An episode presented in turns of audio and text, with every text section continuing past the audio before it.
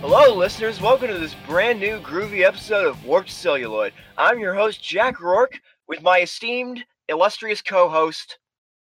Chandler Williams. Thank you, Jack. How's it going, Chandler? What's the vibes like today? I'm I'm hanging in there. It's a rainy day in Savannah, so you know. I was going to I'm- say, I'm- there's some I'm storm here. clouds brewing over here in fabulous Las Vegas. anyway, but seriously, though, things are actually really good on my end. My end. I'm doing pretty groovy for, for, for a change. Nice, even good under to the hear. Circumstances. Yeah, Anyway, now I'm wondering what we how we should a- or approach our guests. Care to introduce yourselves, fellas? Uh, Let's hello do this. there. I am previous guest Dallin Agatone. You might remember me from the Meet the Feebles episode, and I'm also the co-host of the um, informal, irreverent um, film history and analysis podcast Lost in the Vault, where we look at the Disney films that don't quite have the magic. You know, screw your Snow Whites and your Sleeping Beauties. No, we talk about the real shit, like the No Like Oh, Mobile. trench coat. Yeah, trench coat, exactly. I remember you were Randy. You introduced that to me as like Randy the noir Disney film that wa- Randy that wasn't Roger Rabbit. I'm like, oh, I was so disappointed because I wanted you guys to cover, Ma- and I Yeah. knew. Well, d- doubly so considering how I know how bad trench coat is. We Um, actually kind of dig trench coat, right? yeah, I remember- liked it. All I Oh, yeah. remember is hearing that 80s all over. They were very sour on it, so uh, Mm-hmm. yeah, that one- one's probably going to stay on the watch list for a while. That's fair. Anyway, Um, You But can't even yeah, watch it on um, Oh, Disney Plus. It's not on there. You gotta Uh, like I rent this like shitty full screen copy through Apple. Uh, oof. yeah. Um, but It's yeah, like pan uh, and skin, right?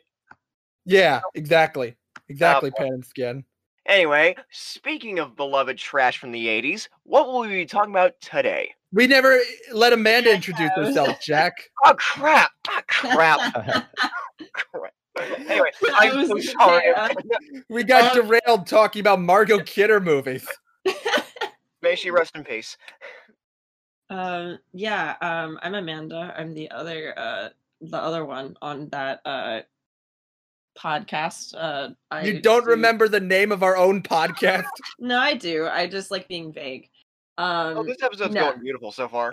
Why why would you like being vague? We we're hurting No, I for listeners as it is. no, we already introduced the name of the I mean, podcast. so are Yeah, we. Look, our standards here are clearly low. Um, I'm we're just happy uh, to be here. Yeah. Um, I'm the co-host of Lost in the Vault. Um, I am a writer, and I also um, do another pod. I work with another podcast where I do writing and some editing called the Spellcast. S P E L C A S T. If you want to check it out, Far which out. is like a yeah, which is like a like a eclectic kind of th- uh, of deal. So yeah, Nice. uh, Yeah. We're glad glad to have y'all here. yeah. Thanks for having Yeah, us. man, it's groovy. Anyway, Chandler, speaking of our beloved 80s trash, what film will we be talking about today? Today we'll be talking about heavy metal. Columbia Pictures presents Heavy Metal. A trip beyond the future to a universe you've never seen before. A universe of mystery. A universe of passionate fantasies. A universe of terrifying evil. A universe of magic. Heavy Metal.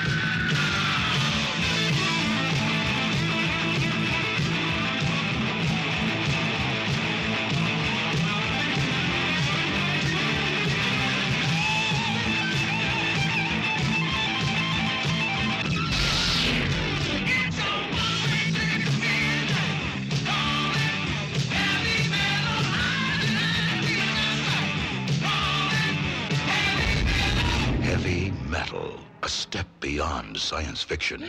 Alrighty then, let's get Yeah. right into it. Let's get right- Initial thoughts off the cuff, whatever your experience is with this movie, or in the magazine, whatever. We're gonna liter- really, let's just get the ball rolling on this. I think we Listen. should let Amanda start, both because Yes. she's not been on the show before, and also to like make up for almost skipping over her introduction. Yeah, I'm so sorry about that. No, I'm, it's all good, man. It's all um, I'm a good. professional dumbass. it's all good. Hey, same here. It's That's what we're all here for. Professional dumbasses. That could be another name for our fan base, Amanda. We were talking about that on the No Mobile episode. We we We we're we're waffling between either Amanda's choice, the Lost Causes, or my choice, the Vault Crackers, or Crackers for short. the Lost Causes is fucking beautiful. thank you. It's just- Um, Be- right, yeah. I'm beautiful. Grazie. What is the Italian word for beautiful? I was trying to do the chef's kiss thing, but you can't see me right now. so yeah. um, yeah, we we're diagnosing all our uh, uh, all our all the listeners with dumbass before like we even know them. oh, But, that's you know. just sad. Yeah, I mean, if they're listening to us ramble about fucking Pete's dragon or some or Bad Inspector burger. Gadget, they probably are dumbasses. I can't believe I liked the Inspector Gadget movie when I was little. yeah, It's- Matthew I Broderick. really kind of like the Backstreet Boys. I'm like, I'm not even kidding. Little or like eight year old me actually kind of liked, which goes to show that m- or that when I was younger, I had no taste. I liked the Howard the Duck movie for God's sake.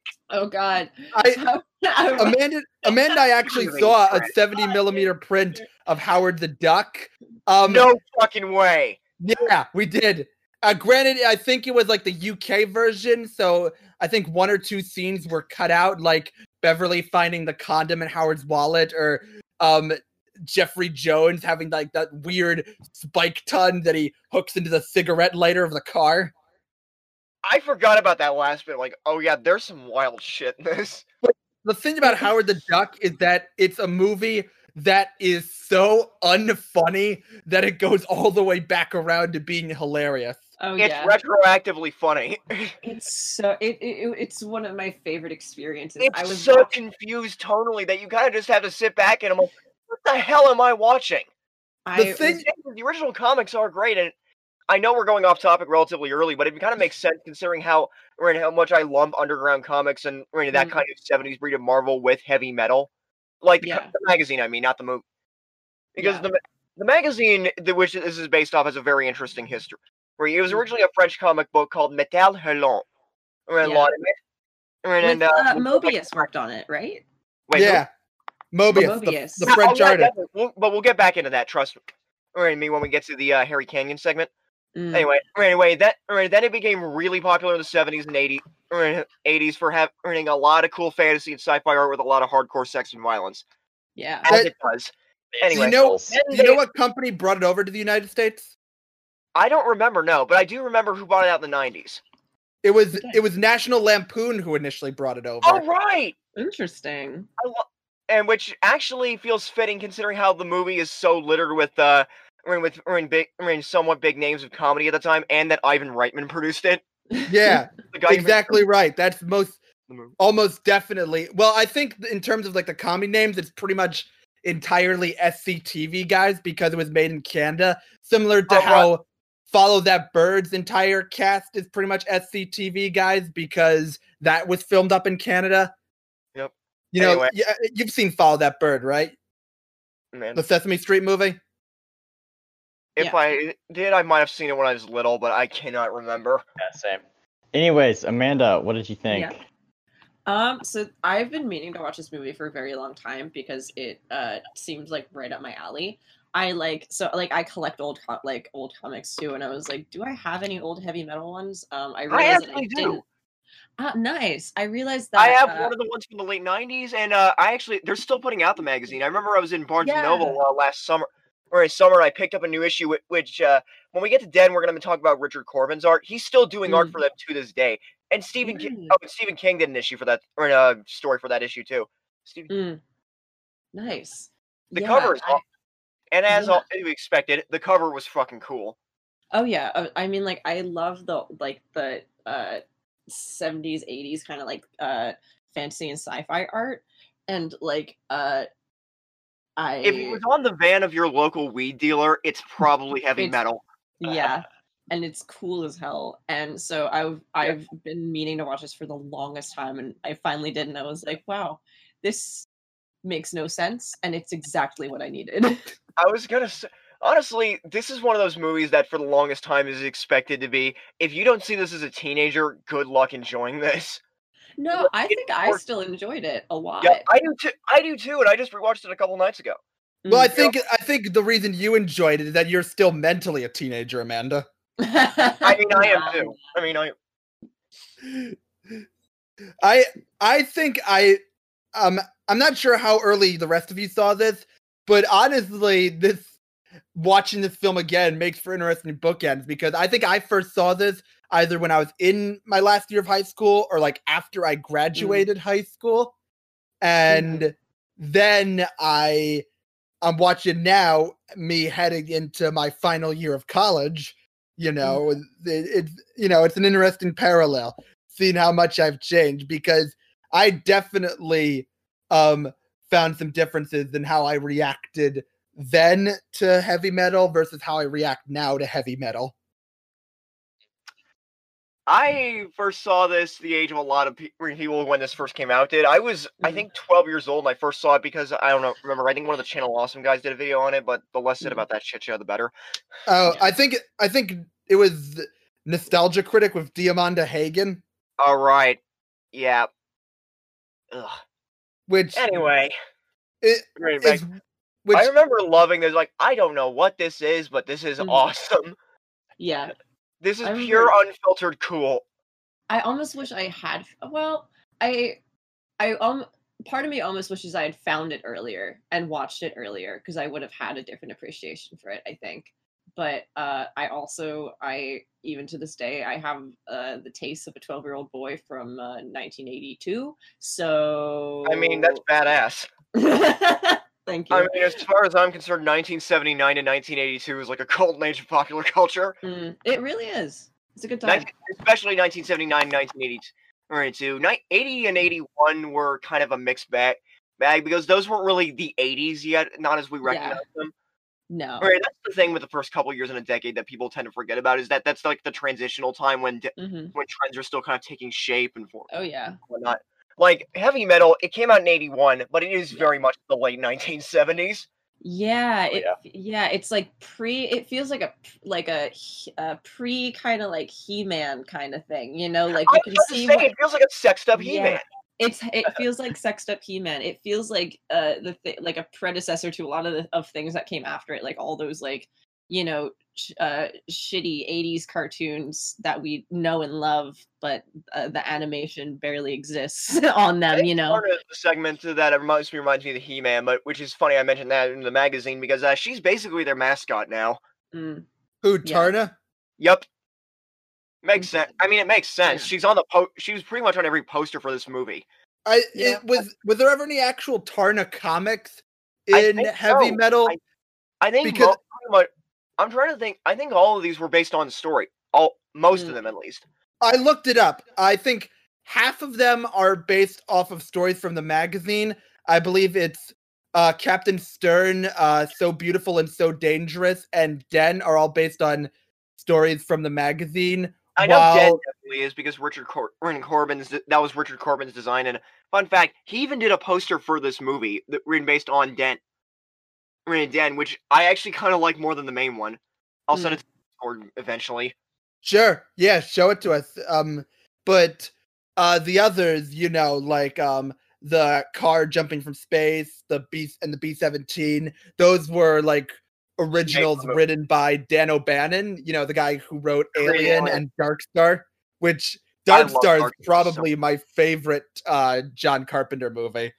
It's Mm. got this weird um Space somehow trucker, man. simultaneously anarchic and mellow feeling to it, if that It's makes sense. basically just dudes goofing off on a spaceship, like or in surfing the cosmos and Mhm. reading and reading comic book or in books and smoking pot. It's great. That's Nice. actually Also- probably why so beautiful and so dangerous is my favorite segment, mainly It's for also those. got like, it's also got a, a bomb that questions its own existence and an alien that looks like a beach ball. oh Yeah. yes, Seriously, Oh, that, yeah. if That anyone when they wonders snort why the we're talking about cocaine. this, this is this is the movie Dan O'Bannon uses the dry run for Alien Mm. because this is originally supposed to be a st- I mean, not di- I mean, this Dark Star, I mean, it was supposed to be a stu- just a student film they were doing for USC, but they dropped out and they're like, you know what, fuck it, let's distribute this. So they gave it to Jack H. Harris, the guy who put out the Blob, or in Mm. dinosaurs. Which uh, I have a friend in college named Ruby, and she was probably ge- I mean, geeking out that I even mentioned dinosaurs. Which, wait, the blob or Dinosaurus? Or Both. both? They're both produced by Jack Mm. H. Harris. By the way, uh, it's funny we talk about the ma- or the magazine itself or itself because this film was largely unavailable on or on VHS. Like I think you could only see it on like HBO or bootlegs Yeah. until or anticipate in the nineties. Yeah, so that- 1996 is when the tape came out, and that Yeah, that- and the reason it took so long is because of like music licensing issues. Yeah, that was usually the That's case. really funny. Yeah. But here's the thing: Kevin Eastman, uh, the, one of the guys who created the Ninja Turtles, uh, actually bought out the Mhm. magazine in 1992, and, and one of his big Really? reasons why was because he wanted to get the movie back into circulation. Hmm. Mhm. Oh, that's that's that's Interesting. pretty cool. It was a little re like a rebirth. and he's still helping run the magazine to this day. He's not the chairman anymore, but he's still I mean, he's still got a major say in it. That Yeah. that's that's very interesting. By the way, have you guys um watched like the VHS tape of Heavy Metal? Like Do any I of you? want to? Um, well, I was just curious because I wanted to point this out. It seemed like, at least based on like the trailers that they put in front of the movie on the VHS tape, they had absolutely no idea who were they were selling this movie to. Let me give Yeah. you like a rundown of what trailers are put before this this movie. Oh my Oh wow. god! So- yeah, what are they? y- y- first you've got the last supper which is like an independent dark comedy with uh cameron diaz and courtney b vance and jason alexander and ron perlman about like a bunch of like heard more of that. well well-to-do liberals who Mhm. like have like weekend dinners and invite like a republican or some other s- type of conservative to y- Uh-huh. kill him because Oh my they god. decided that would be making the world a better place. I had Uh-huh. never heard of this movie before in my life before I Yeah. watched that trailer on the VHS tape. I, I So- might have to check that out sometime. You Then- you you said the last for, sorry you said the Last Supper and then Cameron Diaz and my brain was was still on the mindset of like it's the like Jesus thing and I was like I wait, did too. I Cameron- thought this was gonna be some ter- or some terrible direct video animated. Yeah, thing. I was thought like this who is gonna be like- like one princess or some garbage. I thought that was what they were gonna put on because they thought this was for children. yeah I was like oh my god Um, um, I, I meant more in this when I say they didn't know who they were selling this to. I meant in the sense that each trailer seems to have like a directly contrasting tone and style because right after that Last Supper trailer, which is like a, a grounded like dark comedy, you know, yeah you know, for like the in- indie theater set. Then you've got a Uh-huh. trailer for City of Lost Children, uh huh which is All you- right, you guys familiar with City of Lost Children, which is like this it's like a dark. Guillermo del Toro movie before Guillermo del Toro, right? That's Uh. Oh. because that's what I've been s- guessing from like the stills. Also, Ron Perlman's in it, from what I remember. yeah, it's like a dark. is Ron Perlman just in all of these No, Ron Perlman's in it. Wait, oh my god, is it's he gonna be the through line throughout all this? no. Ron Perlman is not the through line. It's just those two. But it is a really weird coincidence now that you mention it. yeah But it's like this dark French sci-fi dystopian film. and it, like opens with like a quote of praise um from Terry Gilliam, which mm, ye- Mm-hmm. with I'm more positive Terry on Gil- that than you are, but let's I mean, save that for another day. Ter- Terry Gilliam's a, a complicated topic to be sure. Um and it's like the trailer's like entirely silent. There's no dialogue and like barely even any sound effects. It's mainly just like images set to music. Mm-hmm. hmm Mm-hmm. And This is from the same director as Amelie and De- I mean, Delicatessen yes, yes it is. and the fourth Alien movie. it's advertised as wait, really? Yeah, Alien, the guy who did Alien Resurrection also did Amelie and City of Lost Children. Wow. oh wow Uh, It advertises before the trailer as being from the director of Delicatessen, but I think I've only seen Alien Resurrection, and that movie is probably like the weakest of the main four Alien movies. Though it's not Yeah, nearly that's as bad as pretty much what Covenant, it was. which is the Yeah. absolute nadir of the series, in my opinion. Which one? Covenant. I, that's still one of my favorites. I'd say the co- I mean, the Nadir is still AVP Requiem, but wait, I unless haven't you don't seen count- Alien versus Predator Requiem. Did that even count when we're discussing the Alien series? It- Or do we just I not don't pretend know. those two happened? let's just pretend they didn't happen just for the sake of argument. For the Yeah. sake- I've seen Amelie, and it's incredible. yeah. Yeah. oh, good. definitely. And I'm not sure saying he's John a- Diogenes is a, is a bad filmmaker. I'm just saying it's wild that that of all things appears in that filmography. It's like the moment that Francis Ford Coppola made Jack. Mm. well, that reminds me, Amanda will eventually have to Mhm. do Jack on Lost in the Vault. Oh hell yeah. Oh, oh no, oh no, good at all. oh, yeah. no. We'll also Oh. do John Landis's Oscar at some point.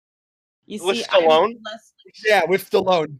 Oh I'm boy. less schooled on uh uh like film stuff because like that's just not my like background, you know. Um, so you're saying these words, and I go, okay, yeah, that sounds fine. N- knowing, uh, like, I should know that I, it's going. It's a lot of the. I should uh, know. We're gonna eventually have to Sad do thing is I recognize the names Dylan's dropping, and I'm like, oh, oh, I feel Yeah. so sorry. I Yeah. was like, I was like, wait, that sounds cool, and then I hear, oh no, and I'm like, oh shit.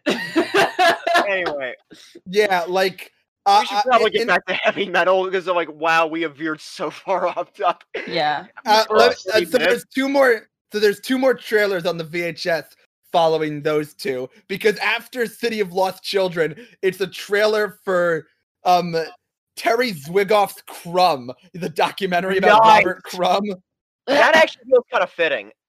I mean, the because I kind weird of thing always is, played heavy metal and Interesting. underground comics in that one kind of schism of fandom. Uh-huh. it's Mm. th- the, th- weird thing is, is that if you look at each trailer individually, they all sort of fit with heavy metal. It's just when you see them back to back to back to back that it all contrasts. Because after um um because after uh, the trailer for Crumb, it's a trailer for Desperado, the Robert Rodriguez movie, Oh my Oh god. fuck yeah! Oh fuck yeah! which I think is probably like the most fitting of those four trailers. Honestly, Yeah, that seems Honestly, I right. feel and I feel like Crumb might be because of the connection to underground comics. yeah, Mm. but no one's gonna make that connection. Like if a casual viewer. Yeah, Um, Yeah. and then afterwards, like the ad for the soundtrack on CD and the website, which I we'll definitely get back to the soundtrack. Oh, we're definitely. oh I I have the soundtrack on my phone. I fucking love it. nice. I did too. I because I fe- I actually have it in two forms, uh, which I'll get. I got I got the soundtrack in my senior year of high school because it was like five bucks on iTunes. I'm like, yep, that's a steal. nice. And then that became kind of my soundtrack from like September to October of that year. Nice. Right, that year, and uh, Chandler actually, the co-host of the show, gave me an original pressing of the album. Of Oh, the- nice. LP. That's Yes, so I did. cool. Seriously, thanks, man. That- or I play or I played a couple days ago as res- as uh, research. Ahem. Oh yeah, And, no problem. Uh, yeah, it still plays like a dream. I got it from a Nice. garage sale, and I knew really? it would be a great gift for someone, and it was just in my record collection for a long time. And nice. Yeah, now no, I've it's been. I, jazz. I I heard. I watched this movie and I was like, I wonder if the vinyl exists out there. Yeah, You it know, does. yeah. Actually. Oh, I I need it. Wow. The- I hope unlike the it's still movie itself, sorry, Jack. I You hope wanna- it's still getting repressings because that it is a Yeah. legitimately great collection of mu- or in music. Like it's a lot of weird choices, most of which aren't actually metal. Yeah. Like the closest we get to No. metal is like Dio, I mean, like Dio era Black Sabbath and the Blue Oyster Yeah. Cult, which I fucking love the Blue Oyster Cult. Don't get me wrong, yeah. wrong, but that's the me- whether or not they're really metal is. deb- They got Devo on this soundtrack, which Yes. Journey. They get Stevie Nicks, oh, I have Um, a story about the Journey song that I Mm-hmm. will get to eventually Donald Fagen, I th- is on there. from Steely Oh, Uh, Dan. Yeah. Yeah, considering how Nice. churlish this movie is, uh, yeah, it feels fitting that a guy from a band name called Steely Dan is in the. Yeah. Y'all know what that band was named after, right? no, No. A dildo. Yep, Really. that was a nickname for a- nice. for a sex. That's a great band. Um, What I was about to say is that, unlike the movie itself, the soundtrack had actually been pretty consistently in circulation, which is It feels like odd that because was- usually it's the reverse. I remember it was still kind of a pop culture drug re- or in punchline because even the poster is visible in s- the background of stuff like Step Brothers. mm, I still, I mean, which that makes sense because they're both Sony movies. m- I'm guessing they, I mean, but still, I think it's funny. Yeah. Also, um, speaking of Sony and stuff like that, I actually, uh, you said you watched this on the VHS. I watched this on the Blu-ray, and uh, while I was look, I had already had this for like a couple years by this point. But when I was looking through it and preparing to play this time, I noticed something kind of cool in the extras. The original rough cut is on this. Not only the rough cut, but it includes a commentary for it. Oh, Mhm. really? Wow. Yeah. Because Thing. Considering How you only get to see like word prints and stuff l- uh, like that in test screenings. I think the only other instance of that being made available to the public in like a Blu-ray is Blade Runner. Mm. I can't. it's Which like I the didn't five test- five I different didn't watch cuts. the whole thing. I watched like the first ten minutes, and it it's mostly pencil tests. I mean, but still, it's Yeah. really worth checking out if you're interested in animation history. Oh, See, yeah.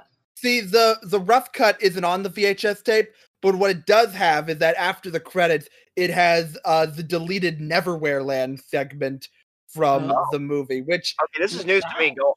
I'm here. I'm curious to hear about this. Okay. Yeah. yeah, there was supposed to be a segment in between uh the Captain Stern segment and the B17 segment called Neverwhereland, which of Mhm. like would in which like the Lochnar would have um fallen to a planet and then we'd get like this big like elaborate like m- um seamless montage of of uh every of um everything that of like a planet very similar to earth except all of their like weapons and artifacts and stuff revolve around the Lochnar evolve all the way up to I guess that planet's equivalent of World War II in which case Mm-hmm. Mhm. that would like sieg um directly into the B17 segment which Yeah, Is- that makes sense. I'm like, Mm, which that probably would the- have been smoother than what we actually got. Although what we got is cool though. Yeah. which, which like the v- the With like the hand holding right, the little green orb like like on fire. That looks like it should be Yeah. on a t-shirt from like a skateboard company, Well, right? that's, well, that's Yeah. what it would have been. The hand holding the orb would have fallen to the planet, and then the Neverwhereland segment would have happened. And I couldn't tell from watching it whether or not it was finished before it was cut or if it was still like pencil test because the way it's done, it looks like that it it could it works better in this like s- weird sketchy look that it's got. Like it looks Mhm. like sketchy in the artsy sense where it's supposed Yeah. to look like one that. segment for of the- the Animatrix. I, I get. I haven't seen the animatrix, but Check it out. Actually, I honestly like that more than uh, any of the live action ones Mm. because I think it's And- a fourth concept or in the concept, and I just find it more engaging. and and obviously, like they never did um an Elmer Bernstein score or like found a soundtrack selection for that segment. So in so instead they score it to like this like this uh, gr- grandiose moody sounding piece of classical music. We call that Um, temp music, my guy. Yeah, yeah, temp music, sure, whatever. I'm just Yeah. I'm just using putting in layman's terms for those Yeah, who it's fine. It's fine. I'm I'm just joshing you. I'm just Yeah. Um and though I think actually the temp music for the rough cut was Pink Floyd's Time. Now that, That I is now that you awesome. mentioned it. nice. Um but now I kind of want to see a dark si- or a side of heavy metal, like how someone did the Dark Side of the Rainbow with a uh, Wizard of Oz. Oh, I- nice. Oh yeah. That's or that's or beautiful. another brick in the Wally. You ever heard of that one? No. Oh my god! that yeah, sounds you sync up fantastic. Pink Floyd's The Wall with Wally. I did it once. It works. That's amazing. I might try that now. Yeah. like because like when you get that like big din din Mhm. din, that's when it's like zooming in through the clouds and you see like all the skyscrapers of trash. Mm. Yep. You know, uh, right now is kind of a difficult time for me personally. I'm not going to get into why, or into why, but for some reason, even though I've never watched this with my dad, I associate this movie with my dad, and uh, and- or I, I also associate because my dad is also what got me into record collecting, which is or because uh, he has an original pressing of The Wall, and Mm. and Oh nice. and Led Zeppelin three and Hotel California. Like, I mean, say what you will, or say what I- you will about my old man. He definitely had a great record collection, and he could cook. Mm. And he could cook- cook like better anyone better I know. Um, I most of my record collection comes from my uncle Billy, who like sent it over to me. So a lot of Black Sabbath, baby. Hell yeah, hell yeah. Mine is half my dad's, half my stuff, and even that. Then most of my stuff is like re- we're in current reissues. Like I got the Ghost in the Machine by the Police recently, which one Nice. if I could get an album cover tattooed on me, I would get that one. My it's literally just uh, mem- or all the members of the band like represented as little alarm clock figures, like Sting, Andy Summers, Stuart Copeland. Mm. Yep. I, Mine- I have a pretty decent uh, the impressive record collection, if I may say so I think I myself. was gonna say I think Ray Chandler's is more impressive than mine because apparently original pressings. I think. yeah, I have an I have an original original Led Zeppelin four and um or- an original Wish You Were Here.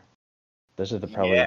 the two I- biggest gems. But uh, Wait, yeah, that's the one with like the robot hands on the cover, right? yes, Awesome. I, I, I know yeah. this is a h- kind of a hot take, but I l- always like that cover better. I just like My I have an okay uh, record collection, but what my favorite thing in it is definitely I have an original of uh, Simon and Garfunkel at Central Park, where they do that Oh, like nice. really good. They do that really good uh, like re- live rendition of uh, uh, "Bridge Over Troubled Waters" that like gives me shivers every time I listen to it. I'm gonna It's a say- great it's album. Really great.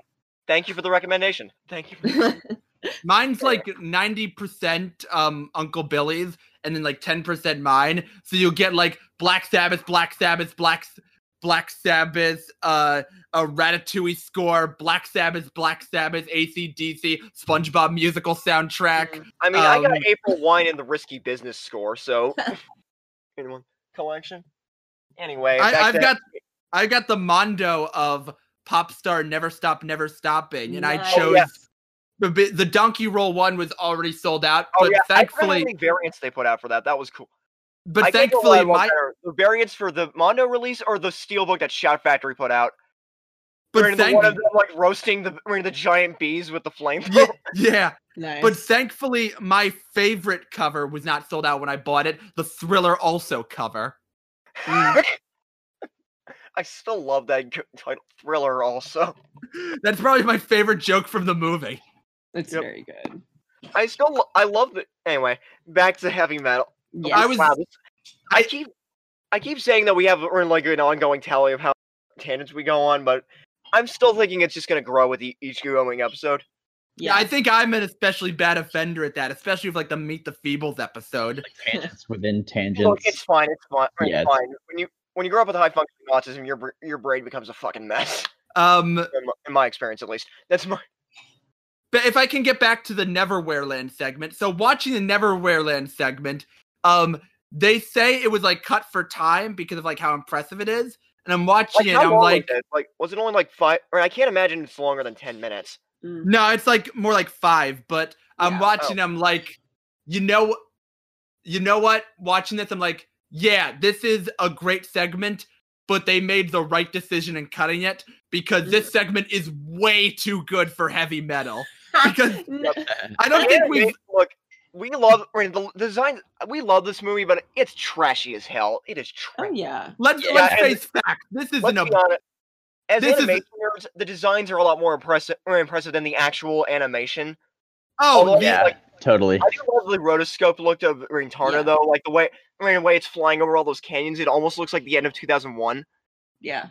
See, Little I bit, really yeah. don't like the rotoscoping, especially on Tarna, because for me, rotoscoping lacks real weight to it. Like everything feels like airy and kind of lifeless. Does that make sense? So like when it gets Yeah, no, like that, the no, action that makes scene, complete sense. I get that. I get. it's like it's like the ac- when the act gets the action scene with like the sword swinging and like the hits happening, I, it, you don't feel any impact. There's just nothing there.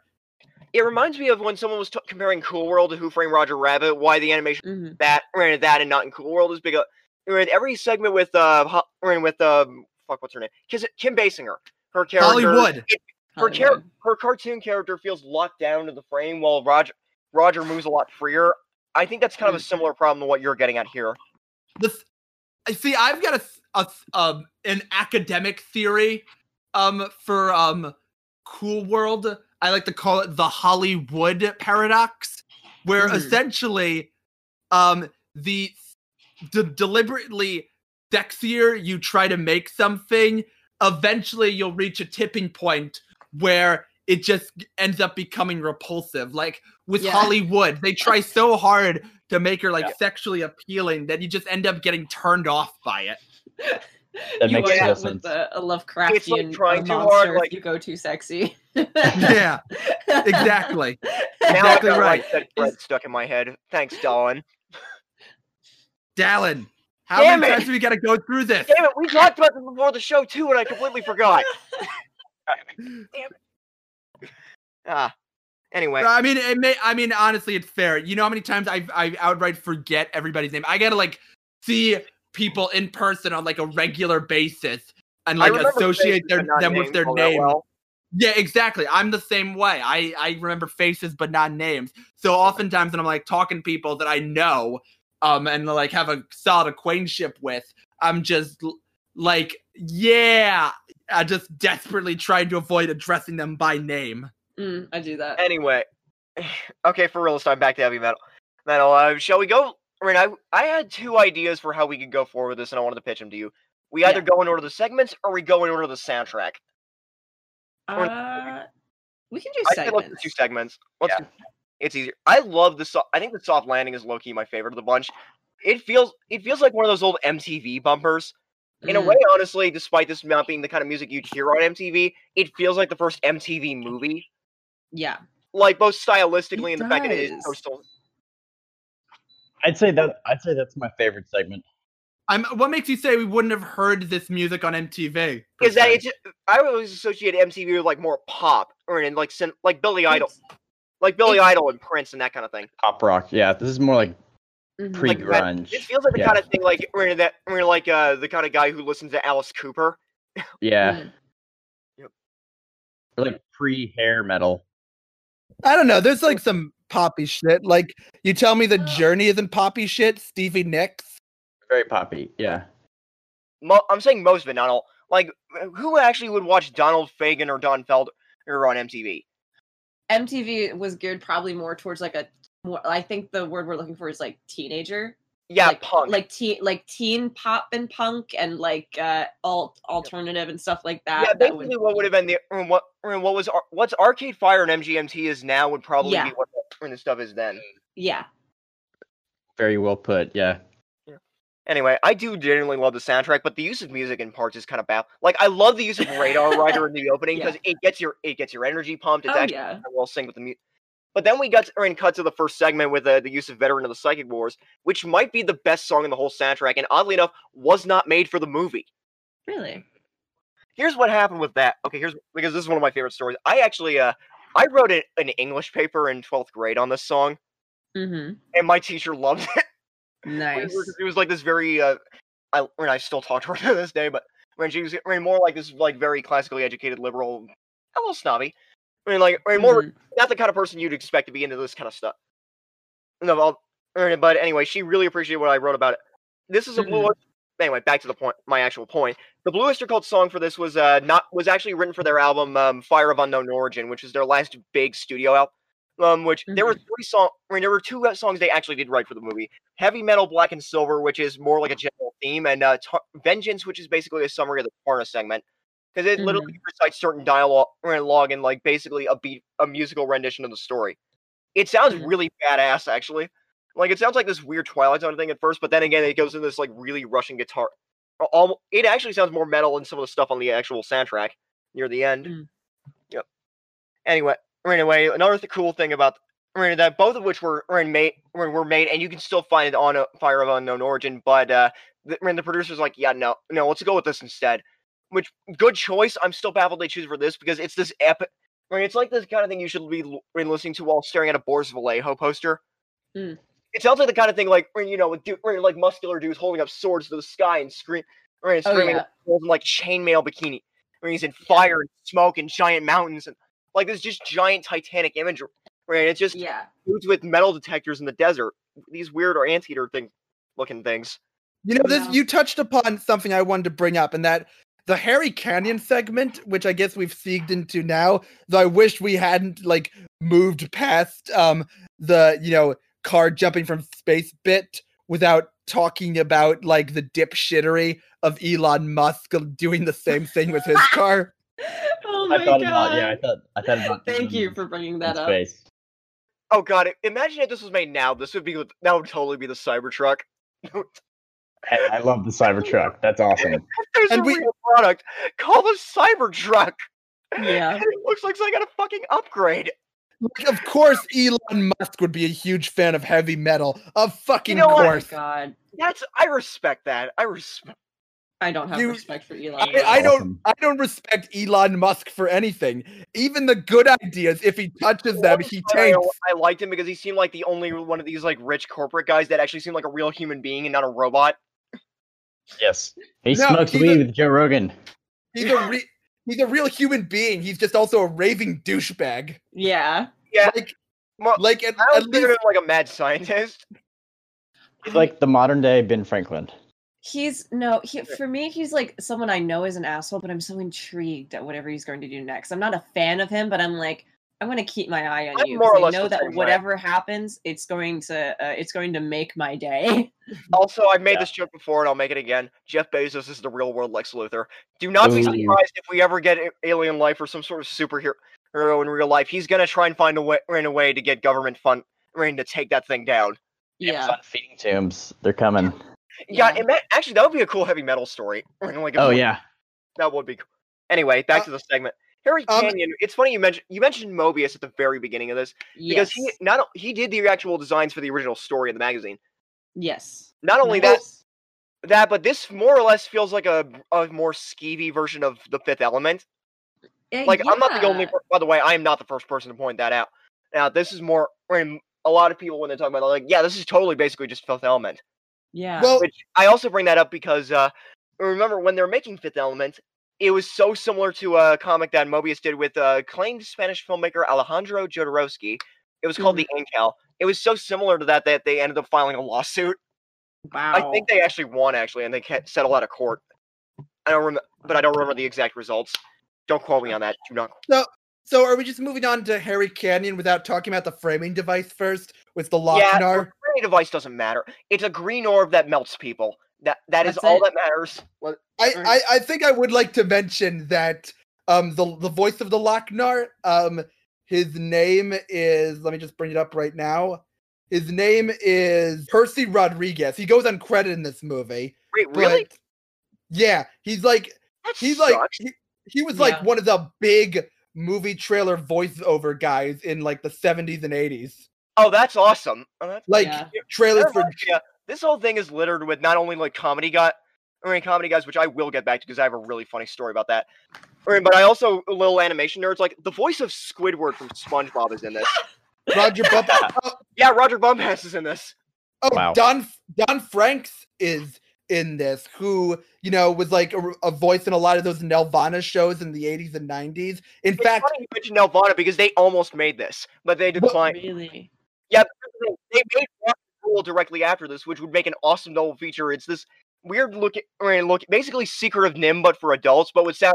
I mean, I mean, soundtrack by people like Lou Reed and Iggy Pop and Debbie Harry from Blondie's in it, and it's got believe me, fire believe on me, the Jack, I fucking love Rock and Rule. Rock and Rule is uh, at Rock and Rule. I think is actually better than heavy metal. Mm.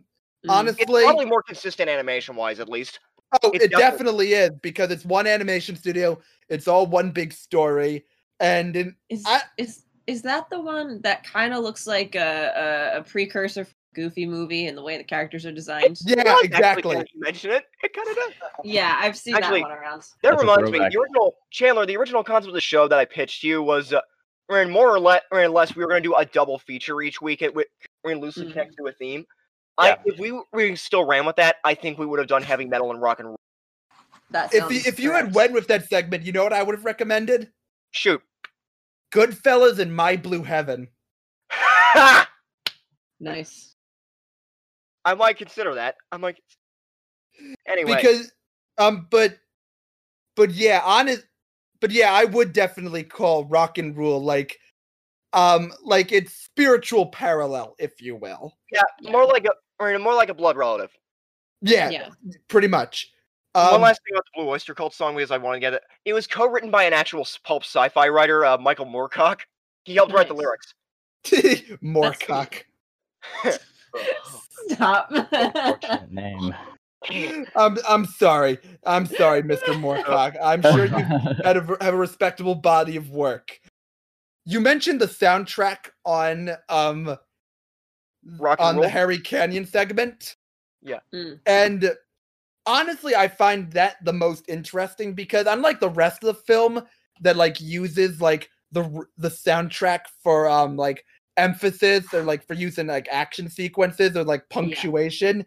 Here, this it uses a soundtrack more for um, mood. Like you It's a have like texture- Right. it's a texture. Which Yeah, I actually exactly. like. Like I, lo- I like the reuse of, of the Stevie Nicks song "Blue Lamp," which Renee- Yeah. mainly is like this background mood setting. I'm like, this actually kind of works. I I, Yeah, I I was love just it. about to mention that. Yeah. I really Right. like the Stevie Nicks song for this movie though, because it is that kind of mood. Feels like the kind of thing you hear in a bar in Texas, like Yeah. wherever the beginning of Terminator Two or the halfway point in Near Dark is. Yeah.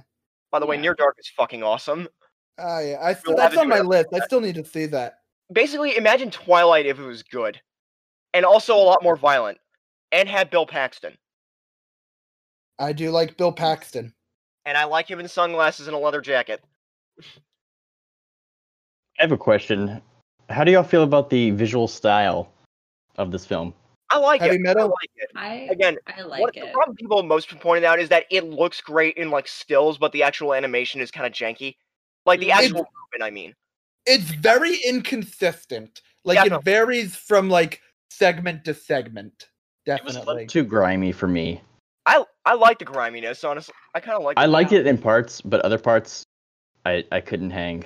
I dug it. I- it was it was very uh like it I I saw a lot of like uh what what who was it? Um fuck who- what was his name? He did a lot of 70s animated movies and stuff like that. Bakshi, Ralph Bakshi? Ralph Bakshi. Yeah. I saw Yeah, a which- little it's bit funny of we that. mentioned Cool World. Yeah. Oh, it's funny that we mentioned Ralph Bakshi in because we relation. already did Wizards. Yeah, Yeah, it remi- it reminds me a lot Wizards, of that's the Wizards. one I that's the one Yeah. it reminds me of. oh Yeah, yeah, That's the he- one it reminds same. me of. He was a voice in Wizards, um, the voice of Harry Canyon. His oh yeah, name Richard Ramirez. is I was about to say that. I'm like, Mm. Richard Romanus. uh, He was we the, just he said was there's in a lot of SCTV people in this, like comedy, like John Candy's in this. Harold Ramis is Yeah. too. Joe Flaherty, Eugene Yeah, I Levy. remember John Candy. Yep, I love John. Ca- he does. Oh, he's great. Anyway, Yeah. John Vernon was in this, who was uh, Dean Wormer in Animal House, and that Yeah. reminds me of a really bit, great bit of classic animation t- trivia that I really lo- found out a couple months ago. Donald and I, one of the first reasons we became friends on Twitter is because we both uh, shared a love for the old Space Ghost cartoon, mostly Coast to Neat. Coast. Nice. Yep. Anyway, the original from Mount and from the '60s, which is one of my favorite things ever. I was like, I was rewatching them because I got the Warner Archive DVD off of eBay, and I'm like, I Mhm. remember I listened to what, the voice acting, and I'm like, the psychic, I'm like, wait a fucking minute, I recognize that voice. So I hit up Wikipedia, and I'm like, I fucking knew it. One of the Mhm. psychics is played by ran by Otter from Animal House. Nice. Oh, you mean Art- was that Tom Holtz, or am I thinking uh, confusing it with a Tim different Matheson. Tim, It was Tim. Tim Matheson. That's it. Yep. I'm like, oh, that's great. this Nice. he's a young kid and, he, and around the time the animal house is set that he's doing these really groovy space cartoons and now he's doing college comedies in the 70s oh that's beautiful That's a fun Uh, fact. Um, i always find it because i found it funny i'm like also because i fucking knew it i'm like i knew it because I the wanted to- voice sounded too similar i'm like otter but I wanted to mention that Richard Romanus was the was a voice in Wizards, Ralph Bakshi's Wizards, and he was also the voice of Vinny in Hey Good Lookin', oh nice which was actually made before Heavy Metal, but ended up being But came released out after, because of Heavy. rights issues. it was gonna Yeah. be all live action too like they got Yaphet Kotto from Alien and Live and Let Die going to be in it but the only way you can see that is I think it's in the UCLA Film Archive. Yeah, Right. it was going to be like a live action animation hybrid, but Warner Brothers wasn't a fan of it, and I think they like tried to sue Bakshi for breach of contract because of because of how much live action there was in that movie. So they ended up like They scrapped And- it and basically yeah, they pretty much kept it in Right a up. vault for like a decade and then released like a fully animated version, which I think Bakshi's disowned since. Mm. And I don't think the his original cut has ever seen the light of day, like you I said. think, the, cl- I think the closest Bakshi's ever gotten to doing something like uh, heavy metal is Fire and Ice because he actually did work with Frank Frazetta on that. oh yeah. Interesting. Fra- Frazetta even did the poster. I was sp- speaking of Bakshi. This this this film re- reminded me a lot of Wizards, which we did cover on the podcast. And would you say you like this film better o- over Yeah. Wizards? Yeah. I don't. I'd say they're about on par with each other. They're both pretty good. I mean, they're Yeah. both both re- pretty good movies that I cannot parse critically, but I do love the absolute hell of. It's one of I- those things. I we talked about this before that style I mean, over substance is a completely meaningless phrase, especially when style can be substance. This is Mm-hmm. Yeah. exactly one of those cases. This set movie makes no sense, and especially. I mean, And it doesn't need to until the end. Wh- The ending is the only part of which I'm like, wait, that doesn't make wh- how what? M- Yeah. Like my brain was fried. I l- I like this over Wizards. This movie exists for one reason and one reason only: to Mhm. look fucking cool and to sound fucking cool. yeah, and mo- and most of the time it actually kind of works. yeah. And I, I, also will think say, this is kind of influential in a way. Like there, uh, we talk about the so beautiful, so dangerous. That's the part with like the that's the comedy segment on the spaceship, right? Yeah, that's the one. Yeah. Yeah, it, there's a, s- a shot of that where it's the spaceship over the I think the Pentagon. Where it Yeah. looks like Yeah. something out of like a Daft Pu- or a punk music video or an anime. oh yeah, It, it feels like this looks like it was made in 1997, not 1981. That yeah. just That- that, one that- shot. I think. That like big smiley face over the Pentagon. I love Yeah. that shot. That Yeah, could have very been the good. It's such a poster. weird. It's such a distinct image, though. I mean, Oh, though, yeah. like we talk about. I know there's a lot of debate about what cinematography mean, I mean, means these days, like whether or not it should just be cool shots, I mean, or Mm-hmm. that it should actually have a deeper meaning. But I think stuff like that. I mean, as long as it gets an image, as long as the commu- image communicates an idea and actually imprints on you, I think that's good cinematography. yeah. that even implies here. And like it- Um, again, it's not just pretty. I mean, pretty. It has to like actually communicate something. Like it Yeah, actually that's has why I to th- be- like That's why I framing- think that. Sorry. like framing has to I mean, benefit storytelling. That's why I love that one shot of uh, Ana de Armas looming over Brian Gosling in Blade Runner in the new Blade, Mm. See, which I th- can't get into because of spoiler reasons, even though the movie's three years old. But it when you know the context of that shot, it is heartbreaking. Oh yeah, it is. Amanda and I saw Blade Runner 2049 in IMAX for my birthday. I Wow. think Not, I either- saw it opening. Not I saw it opening day I mean, in We- IMAX by my, by myself. I'm like because I didn't want any friends going with me, and I figured this wasn't fun. So I'm like, you know what? I'll let it be me. And I re- that I can't think of a movie that has landed on me in that way, and because I just felt like whoa. Like, Yeah, that we- was the last time I think a movie left me completely speechless. we saw it on my bir- we saw yeah. we saw it on my birthday, and then I think we went to the Times Square Hard Rock Cafe afterwards. Yeah, it was. It, we saw it in Times Square. That sounds awesome. That's a, nice. No, no, we didn't see it in Times Square because no, we saw I it. think In, we did. no, we saw it in the Lincoln Square IMAX Oh yeah, yeah. because that's the one. That's the Lincoln. The Lincoln Square AMC has So the IMAX. the really Yeah. nice IMAX theater that's like several stories tall and it's got both the with laser and the 70 millimeter projector. Yeah. you guys are gonna kill me for this, but uh, I uh, I got IMAX tickets for New Mutants. Uh, don't do that, buddy. It, it, even, It's been so long. it- the I bet the IMAX isn't even worth it. It's probably IMAX digital, which sucks. Mm.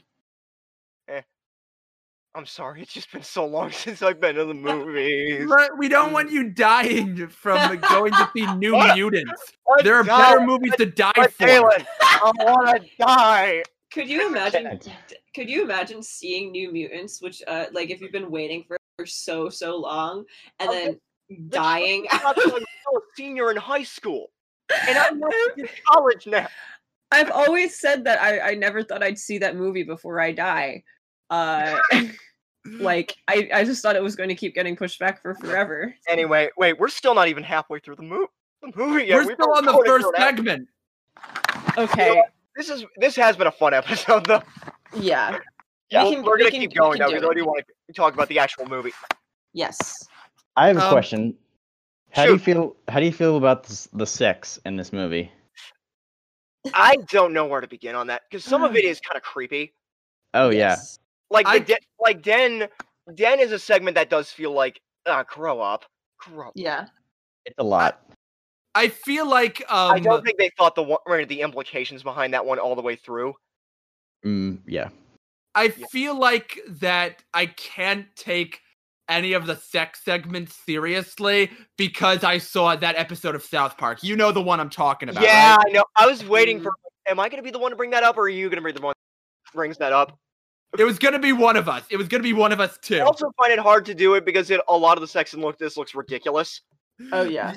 Yeah, like the, So- the rotoscoping, Okay. like the den segment. Like it just looks like they're mashing against each other. Oh. I was gonna Yeah. say, it looks like someone mashing action figures together. Yeah. I Like, mean, that's exactly what this movie is. Yes. So, like, it kind Exactly. of fits, you know? anyway. You know what? Although there, there is some really cool stuff in the Deg se- segment. Again, John Candy's in it, and so that's Mhm. really cool. Also, like the stuff where he's getting transferred into space. It looks like the Yeah, it's the opening credits to Flash Gordon on acid. Good God. Yeah. Like those sky, good God, those skyline, and they literally looked like acid soaked into the frame. It's yes, aw- those looked very cool. those very would be, trippy. be an awesome desktop wallpaper. The- have we moved on from Harry, Harry Canyon? I'm sorry. More or Because less. there's one thing Oh, I wanted to mention about Harry Canyon, Oh, and that's absolutely how hilarious in hindsight um, this vision of future New York is, where like the pre Giuliani era never stopped. Yeah. And it's and the year on the marker, it's It's almost 2030 Taxi one. Driver, but, but with Blade Runner cars and, ra- and ray guns. Mm. Yeah, but like it's still like all grimy, and they mentioned about the UN building being low income housing. And now you look at New York now, and like everything's all gentrified to shit. Like Mm. if they made that segment today, there'd be like a a joke about them tearing down the Empire State Building to build a new one that's entirely made of glass windows. It was- Yeah. if it was made today, it would look like an Apple store. It would. Yeah, Yeah. exactly, Which is one exactly of- One of right. the things I loved about 70s sci-fi was how grimy everything was.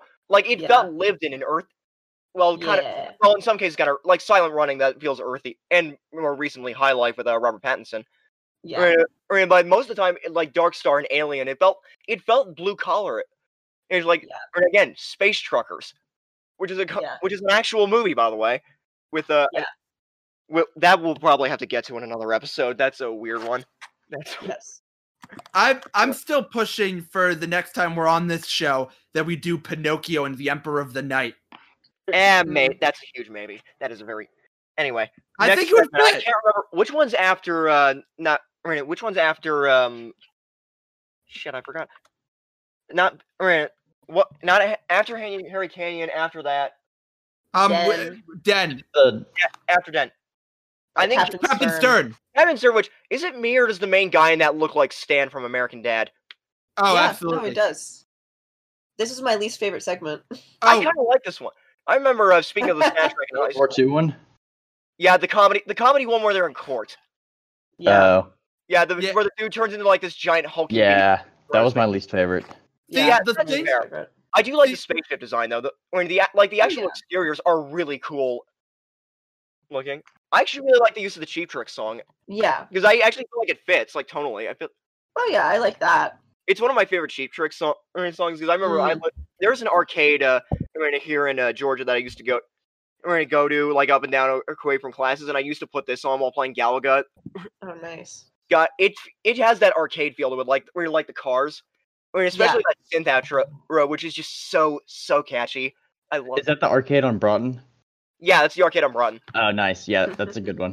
The portal's great. The portal's great. They um, got a pool here, table in the back and everything. They sell glass coke. It's great. They have one from Tron too. They have a Tron and pinball Nice. machine. Nice. oh, really? I need to. I need to go in there when I'm sober. It's a fun Um, time. Anyway, back. th- I think this brings us. Wait, Captain Stern uh, leads us to probably my favorite segment. That I one, wa- basically, can like quick comedy segment. Segment. We don't need to say much about that, right? Um, I wanted to bring up my thoughts on like Captain Stern and that how it, like co- that, I think that's the biggest example of like how it like contrasts um from uh how I watched it the first time to how I watched it the second time. When I watched it the first time, Captain Stern was my favorite segment. Like I I, I couldn't stop laughing at it. But I watch it Really? now, pretty much all but like one of the jokes just absolutely dies. I was gonna say Yeah. some of the like when they're reading off his rap sheet. That's kind of funny. And one moving Yeah. violation. Yeah. yeah that's like the one joke that like still gets me uh, that and um It does That- segue pretty well into the next segment. I'll that say and i guess like uh that and i guess like you know when hanover fist is initially testifying on stern's behalf but he like starts like angrily admitting some of the stuff he's done like peddling dope disguised as a nun Yeah. That's just so ridiculous. Like, I one of my favorite types of jokes in movies is the ones that make you or that make you think of like, wait a minute, how does that? Or like ones that open up just like whole other cans of worms of possibilities. Yep. Anyway, the one thing I like about it is that again, I mentioned this ran this earlier with the the hand ran with the hand over fist. His hand, well, his hand actually does get cut off in space and fire.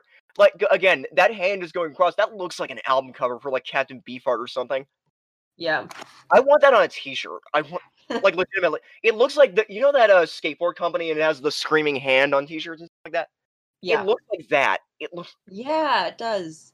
anyway. This segues into know- probably my favorite segment and most people. before before before we get to B seventeen, I'm sorry, I'm It's sorry, I, I'm sorry, I keep interrupting you, Jack. But it, I, I feel like you're like speeding along, like at, like a real rapid fire pace, and it's getting a bit Yeah, I- overwhelming. That's pro. That, that's my problem. mm, Is I talk way too fast. My mind's just like a race car track.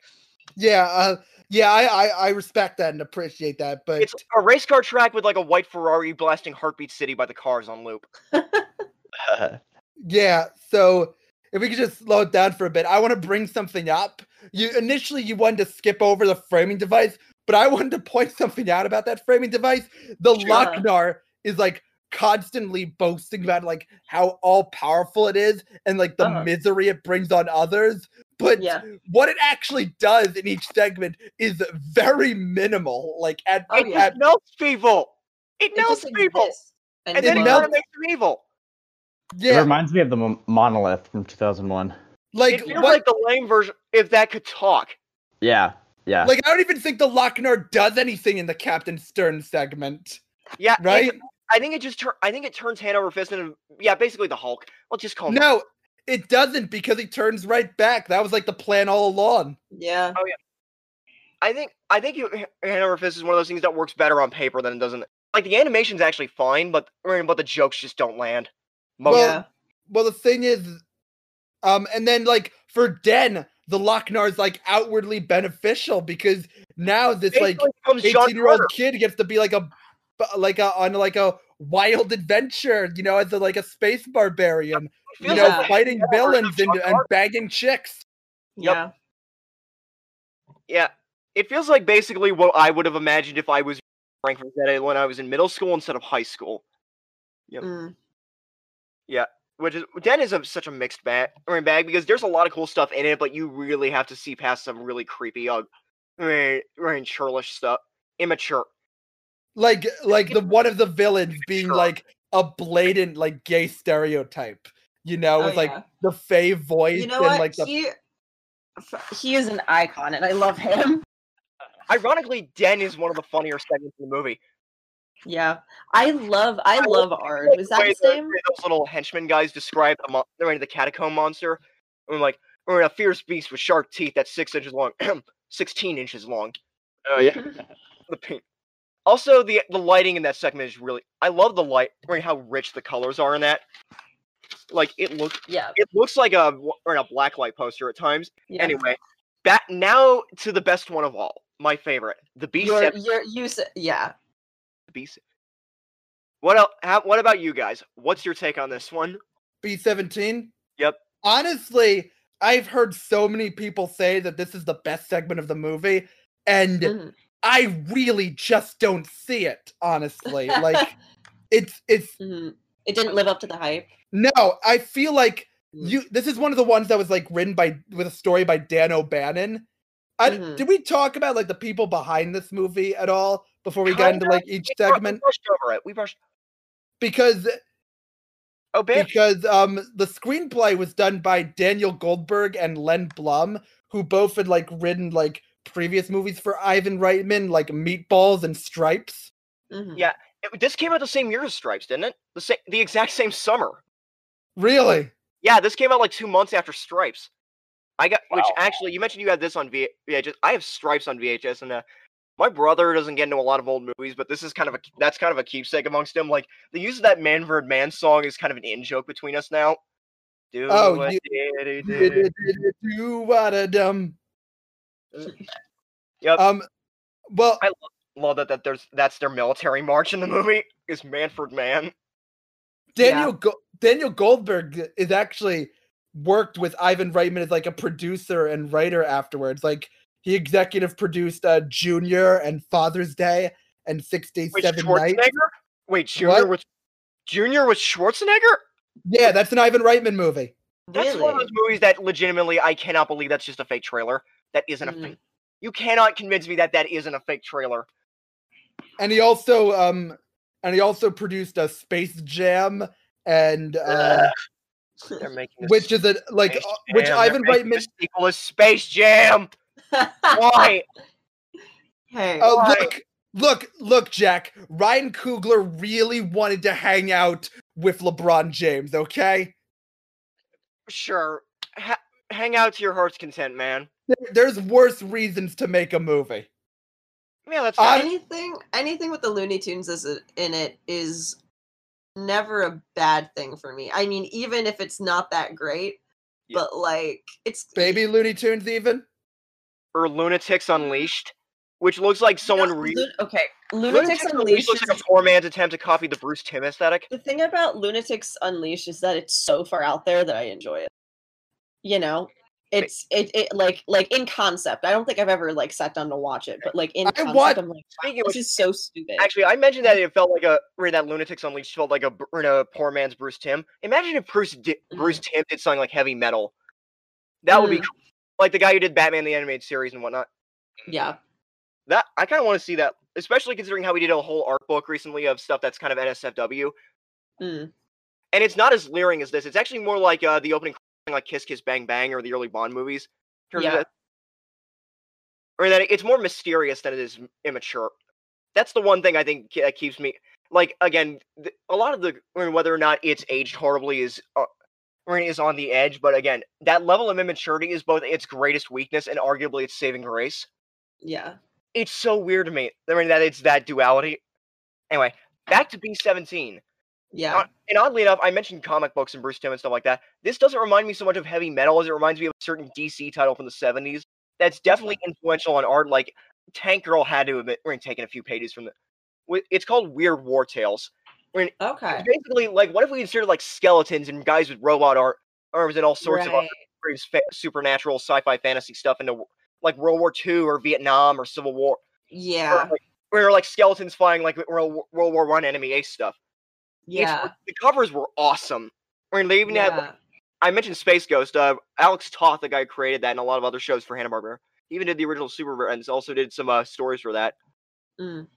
It's legitimate. Nice. There's a, sh- a trade paperback of it that's out of print that I really want to get my hands. on. It's g- it's good stuff. It's good. Some one of the reasons I Yeah. love 70, or 70s comics more than any other era in comic books. Mm. I Here's- my opinion on B seventeen is I feel like it's just too far removed from the rest of it, and like I like I I oh like I I wish it existed in a, in a different thing because it's g- I feel like it's good, It's, t- is it but too like good it's for a movie? it's and like i yeah i think that like it's it's just such a tonal shift you know where all the other ones have like this air of ridiculousness to them where this one is very takes itself very seriously I, I, I would agree with that. It feels much Yeah. more realized and like yeah mature, kind of, it's probably the yeah. best like looking out of less bunch anyway. restraint, Like I much love less that Black Panther- restrained. or no, le- much more restrained. Um, Yeah. yeah i i like this movie on a level of it's so out there and ridiculous exactly. and it doesn't care and this feels not that and i'm like man i want to like you but not here not right now i, I- want to see here- you on your own I Here's actually- my here's my beef. Yeah, to an extent. One of the reasons I kind of like this is, be- Mhm. or is because, yeah, I'll agree that there's a lot of inconsistency, but I do like that we do get a sense of variety from it. right Like, Yeah. I'm, that's one of the things I like in anthology movies is that you get, right, is that you have an excuse to do more I mean, than one type of thing in one movie. It's why I love Creepshow Yeah. so much. creep show yeah yeah We need to do Creepshow at some point. oh y- uh, i love creep show i Mm-hmm. Here's- love Tales we'll, from do the it, Crypt. we'll do it next Halloween, not this October, because we already got a few we have a few fun things planned, and I want to save this for something special. Because I feel like we're Nice. kind of doing too many big titles all at once. Mm. That's the problem some podcasts fall into. Yeah, that- we've we've deliberately had to avoid that with uh, Lost in the Yeah. Vault by But like you're doing a better staggering. job our- Yeah, that's for sure. Here's And that's mostly my fault, by the way. Chandler is pretty much exempt. Mm. here's here's Nah, it's, my a, it's, a, it's a mutual thing. here's my issue with B seventeen. If uh, Uh-huh. because I, I don't think I said it is Go that for it.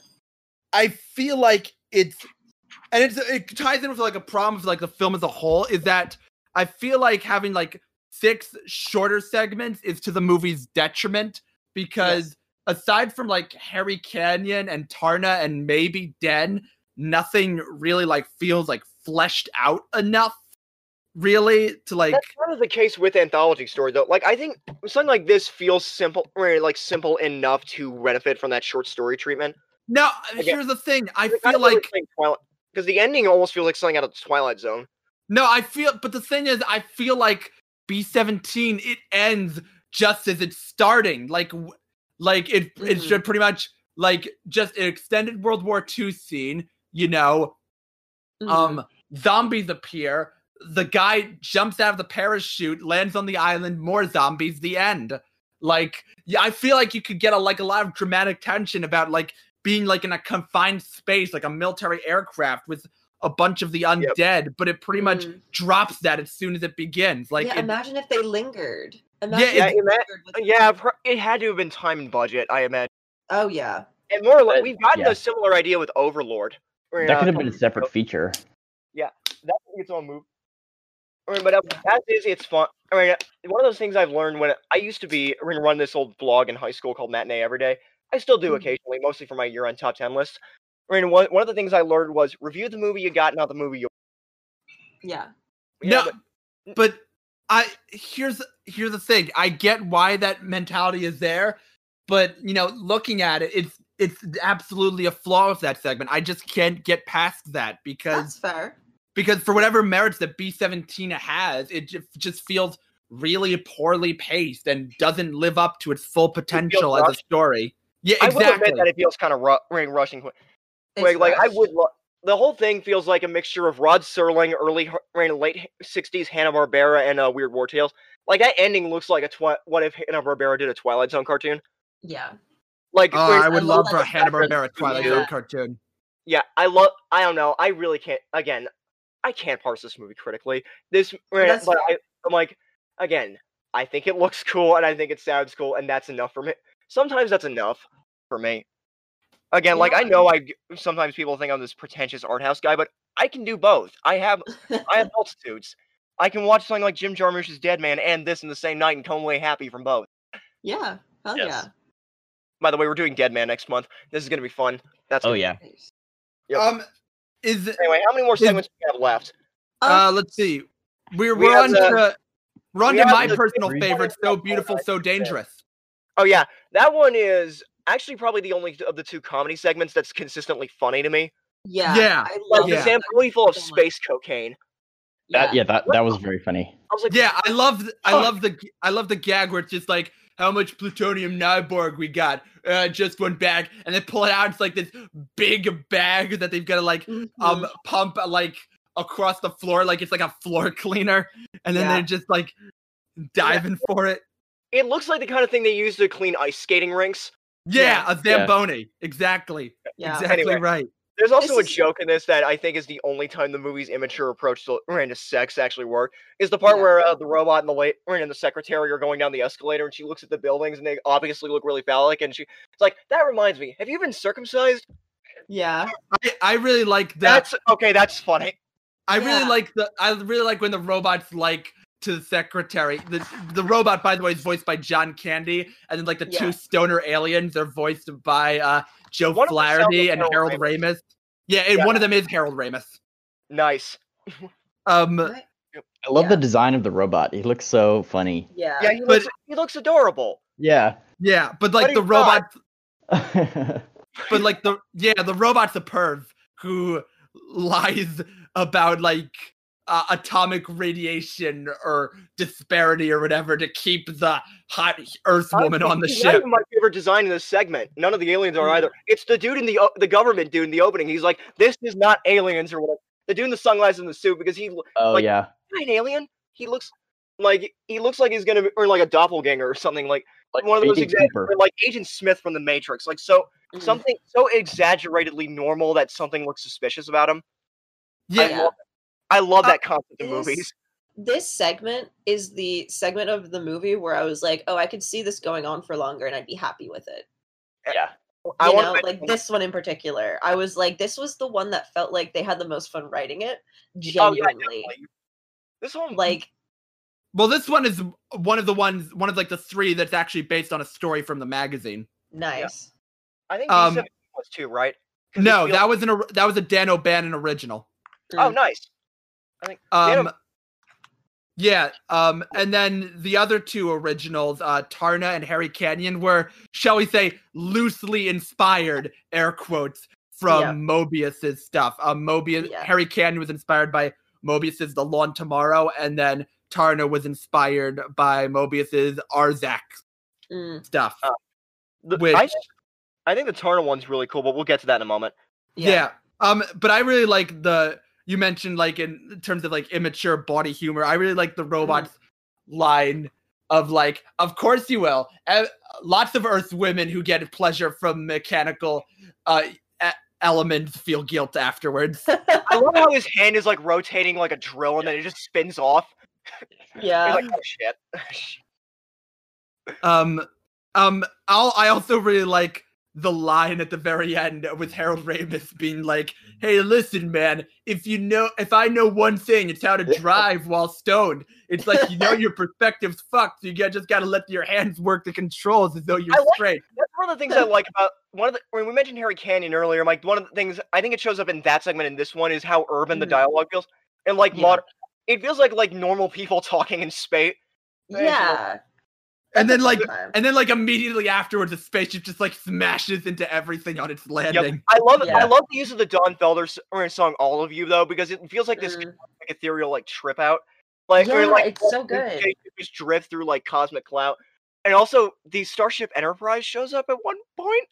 yes, it does. I don't know how the hell they got copyright clearance for that, but Oh man. good I on did you. not That see was that. funny. I love the shot where it's like a it's a wide shot of the ship, then it's like they, they just zoom in um, on the two guys like piloting it. I There's like how like an Pretty cool. They make the ship feel for such a low budget. Yeah, very smooth. There's Yeah, like an occasional um instance. You mentioned the Starship Enterprise. There's always in that mo- in heavy metal like like a very occasional instance of mixed media, like the use of photographs or models or what have you. Yeah. It it sort of like gives me like a SpongeBob vibe and how they like Well, use live that's why- action from that.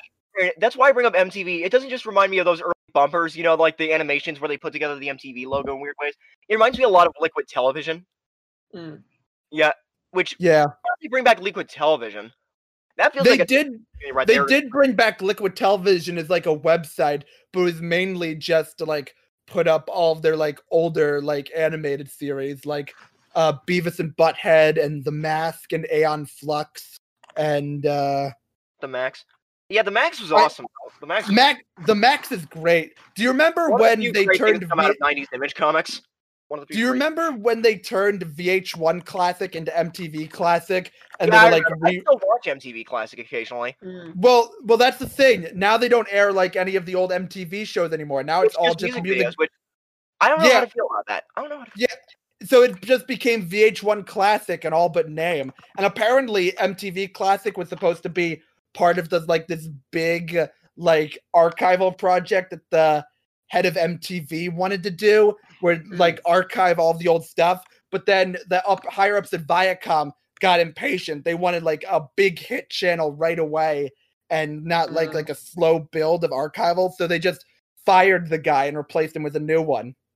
Ah. anyway, Anyway, yeah, what's the next let's segment? get to Tarna. Let's get to Tarna. Yeah.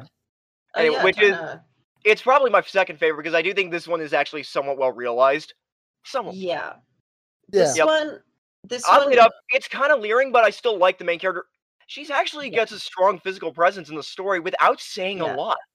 Like I Yeah, don't, no, She I doesn't like say that she doesn't anything. talk. I like that she doesn't talk. I like, I kind of honestly, I'm wondering if this movie would have benefited with less dialogue. This whole thing, not just the segment. Oh yeah. Yeah, she, totally. She If was they just really. went for, This, like a straight up mood piece, like She something was like, yeah. cool. like or the Dark Crystal. mm, Oh yeah, Like, I remember the original plan for the Dark Crystal was to go, right, to, like have an entirely an alien like for it, but they thought it would be Mm. too confusing for kids. No, And- it absolutely would have been too confusing. Are you kidding me? There's no way those big Skeksis puppets were gonna be able to like convey emotion without dialogue. I Like, remember when I was little, I saw the trailer for it on the Muppets from Space DVD, and I'm like, I'm not scared, but I'm unsettled. I'm like, please don't hurt me. yeah. It's it's one of those things where it it doesn't it, do, it Dark Crystal doesn't in- it, like uh it it like there's parts of it that can completely like terrorize you, but it leaves you with like this sense of it leaves you with a sense of dread, you know, just looking at it. But like in, a, in an intriguing way. I don't think it's I mean, that's one of the because that's more ethereal and like, I mean, and esoteric. Yeah. Like this is definitely more tech focused. Yeah. Anyway, back to Tarna. I do like I mean, this is the one where they use the Black Sabbath, which actually is really well used because it feels the Black- Yeah. and oddly enough, this is also there's a I was wrong. There are two Devo songs in this movie. One of them Really? is Through Being Cool, which is probably the geekiest thing they ever wrote. Mm. Yeah, it's but through being cool Hmm. I- isn't on the soundtrack album. Yeah, no, no, they left it off because probably because of rights issues. Let's be honest. But it fits because of, it feels. Also, I think that's supposed to be Devo as basically the space cantina band. Mm. Yeah, that that's a funny joke. Although I don't think Mark Mothersbaugh is in this. Um, that um, that's um, um, I was gonna mention. I remember. I'm not entirely sure how true that is. Is that I heard from on like a radio station, like the Series XM 80s on 8 radio station, Nice. that from like the radio DJ that Devo um initially wrote their cover did their cover of working a coal mine, but their label Mm. thought that it wouldn't sell, so they end up just putting it on the heavy metal soundtrack. Mm. And Yeah, Oh, then I guess that it got was like a ro- basically lot right. of radio play afterwards. yeah, that. Yep. It's weird to me that that's the one they use as the end credits music. Oh yeah, definitely. Yeah. It's weird that they don't end on Sammy Hagar's song because heavy metal. That heavy metal. that song is just great. It's really, really great good. hard rock. Right, just great, like I, right, it's like I always want to turn my brain off and thrash my head while right, with the horns out. That is Yeah. good. It reminds me kind of of Molly Hatchet, which Mm. ironically had Frank Frazetta right, at paintings as album. I have the original pressing of their title album. Or like Mm. Motley Crue. Yeah, yeah, Motley Crue is a good comparison too. You mentioned Richard Corbin earlier. Yeah, in the art. terms of yeah, in designed terms Dead. of artists. Did you Didn't he- know it? Did you know that he did the cover art for "Bad Out of Hell"? He did. Interesting. Yeah, I know Boris Vallejo did the poster for uh, National Lampoon's Vacation. Oh too. yeah, I did know that. Like, yeah, n- yeah. Vallejo is- Yeah, Brazil, Richard I always Corbin liked did the cover to because- Bat Out of Hell. Yep, nice. Vallejo was cool. Rid of the, that whole stream of fantasy ar- right, van art is still one of my favorite things ever. Oh yeah. Rosetta also, you know, I- I'd love to talk about Fire and Ice on here somewhat. Tarna, or Tarna. And I th- actually, yeah, the, ironically, one of the parts that's the most immature is I think one of the coolest is when she's basically her suiting up montage. yeah. Like that shot of her just like holding up the sword underneath that giant statue is legitimately really cool. Yeah. But but And you it- also got like the extended bit of like her dressing herself with Yeah. you know. Yeah. That was a That- little long. It surprisingly It doesn't was- feel as pervy as the rest of the movie. It doesn't No, it doesn't. It's weird. Yeah. It feels like it They avoids would the find male one of the most pervy parts. You it's it's weird because I feel like the Tarnus segment avoids the male gaze entirely on accident. Yeah, no, it's sup- it's definitely constructed so it like One of the you're things I- supposed to also- like. one of the things I, I Feel love it. about this movie, but I didn't realize until recent viewings. I love Elmer Bernstein's score for this. Oh Mm-hmm. Mhm. yeah. Which, by Yeah. the way, if you want to know why he did the, I mean, he did the uh, sp- epic sound, because before he was doing comedies like Ghostbusters and Animal House, or in House, he did like classic like Cecil B. DeMille, Cecil B. DeMille epics and stuff like that. Like the dude was a legend, ran a legend of old Hop- Hollywood, like Maurice Jarre or or when it, co- or Max Steiner when it comes to composers. Mm. Yep, I love. Like if you're a fan of classic film music, you gotta look into Albert Bernstein's discography. Nice. Oh, I love Elmer Bernstein. You kidding And me? the sad thing is, Oh. you can't find it. You can't find his score on, el- anywhere outside of YouTube. The Great Escape. That's another score he did, right? Yeah, yeah, it is. It's great. That's a great one. I still need to watch the movie though. I'm embarrassed to admit I Yeah, have. me too. Believe me, there's so much on my blind spot list. There's nothing to be ashamed of. Mm. Shall we? Yeah. Shall we get Yes. around to the twist that connects Tarna to the end of the bookend? I wanna Yes. I wanna bring up one more thing first. Shoot. Did anybody else get really really sad when her pterodactyl thing got stabbed? Yes. Oh, I, yeah, I that was literally sad. You were cried. so nice. I wanted to make sure I wasn't the only one because I got an emotional attachment to that weird, like, screaming Oh, Ruben, pterodactyl. dude, It I- screamed like a Bless you. man. I don't know why, but I, I just named don't know it who Tarna did- in my head. I don't think it gets a name though. yeah, I don't. I want to uh, know who did those squawks because, it- yeah. like, they sound so like so much like a guy who's Mhm. doing like a bird imitation. but then- Yeah, but uh, and, and yet it goes right back around to being charming. you, you know really charming. Yeah. yeah, He's so he just seems so nice and sweet, and Like, Yeah, oh, I it, want it one. reminds me of um, it, what's the what's the dog dragon thing from the Never Ending Falcor? It kind of reminds me of Falcor. that. yeah. Never Ending- It's very Falcor of him. Anyway, also that shot I mentioned earlier of her holding the sword of behind that giant statue and the lightning coming down. I'm like, Mhm. you think the people who created He-Man? I'm like, that's what made the Lego switch go off and be like, wait a minute, this is He-Man. This is Shira, Shira is just thi- ba- like this got, has is got to lame. be based on Tarna. The- Like, it's it's la- it's lamer version of Tarna. yeah, Wait, Um, hold on. Does that mean that the Noel Stevenson Shira is Tarna's gay Is- is- cousin? is inevitable. yeah, I She's guess. okay, cousin. I'm like, although actually, I, mean, I mentioned this. I'm like, the closest we've gotten to Masters of the Universe looking like full on heavy metal is probably the Mhm, comics from the last few years, mm, which is surprisingly really cool.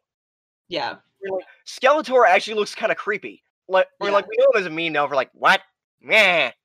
We're like, I don't like to feel good. I like to feel evil. I am not nice. I am. I, this is sad to admit. Most of my experience with He-Man is from Robot Chicken. No, I think that's fair for anyone of our Like, generation. most 80s Pretty toy much- cartoons. Pretty much all of our um pretty much all of our exposure to uh 80s and 90s pop culture is because um the older guys have had it regurgitated back to us. I On a- feel like I Yeah. feel like future generations are j- it's just going to be an endless feedback loop of of they regurgitated the 80s and 90s onto us, so we regurgitate our And version of the 80s 80s and already 90s onto regurgitated them, and Mm. then they regurgitate their version of our version of the 80s and 90s onto them, The and they endless then nostalgia cycle. yeah, That's yeah, called pop culture. yeah. Here's It's the thing, like though. it's the like a 70s were copy of a already an copy of a emotional copy of a copy. 80s were already going back to the 60s. This was Yeah. this didn't start now. This isn't a new thing. Yeah, but no, I you. Re, you I'm The only talking reason about the 50s you've were heard- only a throwback to the 30s was because they didn't really have much pop culture to draw on. Mm. I think. I- Look, I don't know. I don't have a media analysis degree. Look, I, am talking about like how before it was like the 30 year cycle, but then after that 30, 30 year cycle ended, things disappeared into the ether forever. And now it feels like that this re- repetition of the 80s and 90s because everything of our pop culture now revolves around the 80s and 90s thanks to the internet that it's just going to end up repeating those same two decades for all eternity. Mm. And with that, I I feel That's like- what I'm really, yeah. uh, talking about. I mentioned feel like uh, it's. all the I feel like attempts it's. to boot Or go this. ahead. I mean, yeah. Anyway, Chandler, you go ahead, or no, wait. Oh, wait. No, I feel like it's um every twenty years because like in the eighties, the sixties were in, and Yeah. like in the nineties, the seventies were in, and like now the two thousands, early two thousands are coming back. I Yeah. remembered. Uh, I remember. I remember there was an interview with uh, Panos Cosmatos, the guy who did Mandy. Like picking an Mm. era for your film is like picking a color. Time has no meaning anymore, which I love that idea that we can just Mm. or that we can just play with aesthetics now. Or Yeah. is it- And speaking of reboots and stuff like that, uh, a lot of people have tried to remake this over the years. Namely, Yeah. one David Fincher, which Oh, yeah. yeah, he was he was gonna do this with uh, Tim Miller and his uh, f- VFX slash animation animation company Blur Studio. Which here's the thing, he was gonna direct the segment, and here's three other directors who were gonna work with him: Zack Snyder, Guillermo del Toro, and Gore Verbinski. Mm. That would have been awesome. I heard Yeah. James Cameron at I think one the point. problem was it was one. Yeah, James. Cam- here's the thing. James Cameron wanted to do one at one point, but that was separate. And fittingly enough, Robert Rodriguez got the uh, rights at one point with his uh, his company Quick Draw, which was a, an offshoot of his b- brand Troublemaker. But nothing's come from that so far. And I mentioned the David Fincher one because if you're a fan of Love, Death, and Robots, you have this franchise to thank for that. Because this Yeah. is this is It's basically based off of it. that reboot that reboot was basically just a re we're in a re- patient zero four or that abandoned one I mean because they took a lot of the concepts they were gonna do in that and just reworked into this. the fact I- that the fact that the witness that one episode with the girl Yeah. witnessing the murder the Yeah. fact that that won't w- wouldn't exist without fucking captain stern or whatever the fuck Yeah, uh, that's, I mean, like, the mag- the- I mean the magazine actually does have some really good storytelling in it. Actually, one of the I mentioned Alien and 70s sci-fi. One of my favorite things Mhm. the heavy metal ever published was uh they did one of the things I miss nowadays because they're so rare. comic adaptations of movies. Mm. I bring this up because That's they cool. put out a dr- an- a an bo- an- a Jim Steranko version of Outland and Mm-hmm. a and a version of Alien by written by Walt, Archie Goodwin and drawn by Walt Simonson, wow. famous Thor artists. I have Nice. not seen Love, Death, and Robots. Would you guys recommend It's it? good. Oh, I love it. absolutely, it's And- great. I'm so You know- happy it's getting a season two. I'm so happy. Yeah. Oh, it is. yeah. It's I'm it's, still it's speaking of heavy metal if it kind of lean I mean, if it kind of waned off if it leaned more into the Mhm. violence than the sex. It's one of those things where it's like the, it it's it's one of those things where not every episode is a hit, but like they're so short, it's like okay, and you can find ones that are really good, you know, Yeah. and they really do stand on their own. It's Yeah. one of the only adult animations th- that I've watched that's not comedy. That's excellent. Yeah. I and even then, there's still some comedies in there. Yeah, Well, yeah. Here's the thing: the problem with adult animation these, it's all just comedy these days. Even Mm. something like Sausage Party, which is probably the last time anyone's tried to do this theatrically, Yeah. it's still just a Seth Rogen movie. I Yeah. think doesn't um uh Gendy Tartakovsky got two adult animated films in development at Sony. Yeah, he he made Primal recently, which I lo- which I still need to get around to because that basically looks like what if Frank Frazetta did dinosaurs, and that Mm. sounds awesome to me. Yeah, yeah, he's got like um he's got um a, an R-rated animated comedy called Fix. Mm. And then he's got I think like a PG-13 or R-rated, I'm not entirely certain, action movie called Black Knight. Oh, nice. Anyway, I remember even it's the thing I wouldn't mind the comedy as much as that variety and try to go for the pretty Seth MacFarlane aesthetic. Like I watched the Harley Quinn uh, cartoon on HBO Max Max Yeah. a while, and that is really we actually got some really creative animation, and it's funny, and it's I like the Mm. character. I'm like, Yeah. yes, more variety, please. Yeah. And Which is weird considering how I'm surprised that adult animation like this hasn't made a comeback, considering how po- popular anime has been in the, over the last I don't know 20, 30 years Yeah. think that It's would fine. push for for a bit or to make a bigger push for it in the West, but so far it hasn't. Yeah. It's the damnedest thing. Yeah. Yep. Yeah. Um, Well, well, back go to, ahead. I had one more comment about heavy metal itself, I think, yeah. and it's it's about that it had a sequel. Oh, Oh, yeah. right, Yeah. Heavy Metal 2000. I haven't Which seen it, and I'm hurt. and I- from what I'm hearing, it's best that way. It's what I it says. haven't seen it, but uh, my brain is like had made the connection between it and Fantasia 2000 for some reason, and I was like, is it just It's the Fantasia? title. It's got to be the titles. Is is it Fantasia 2000 for people who don't shower?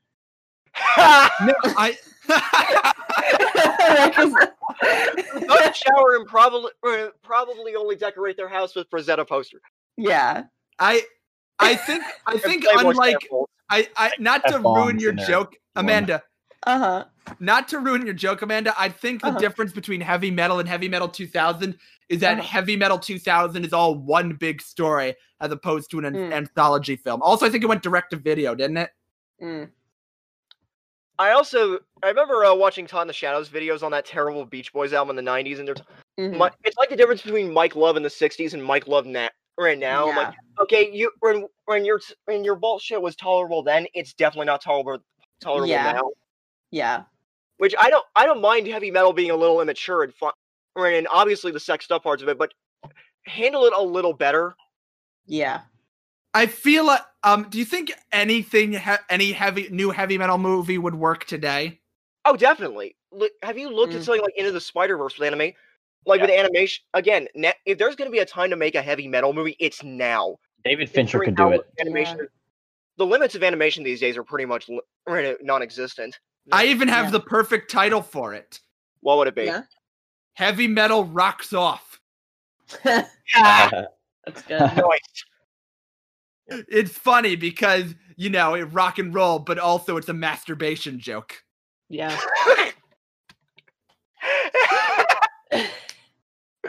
Who would Yep. be who would be on the soundtrack? Uh, what I'd love to see would the Cannonball modern Run. equivalent to be of Post the heavy metal Malone. soundtrack today? Like, who would be Actually- on it? Post Malone. and nah, I wait, wait, maybe it's the White Iris. I can't believe. Or it Run would the probably jewels. be, uh, Run the jewels I would- hope could they be get on the Fox to soundtrack. run Run the crap. Jewels are amazing.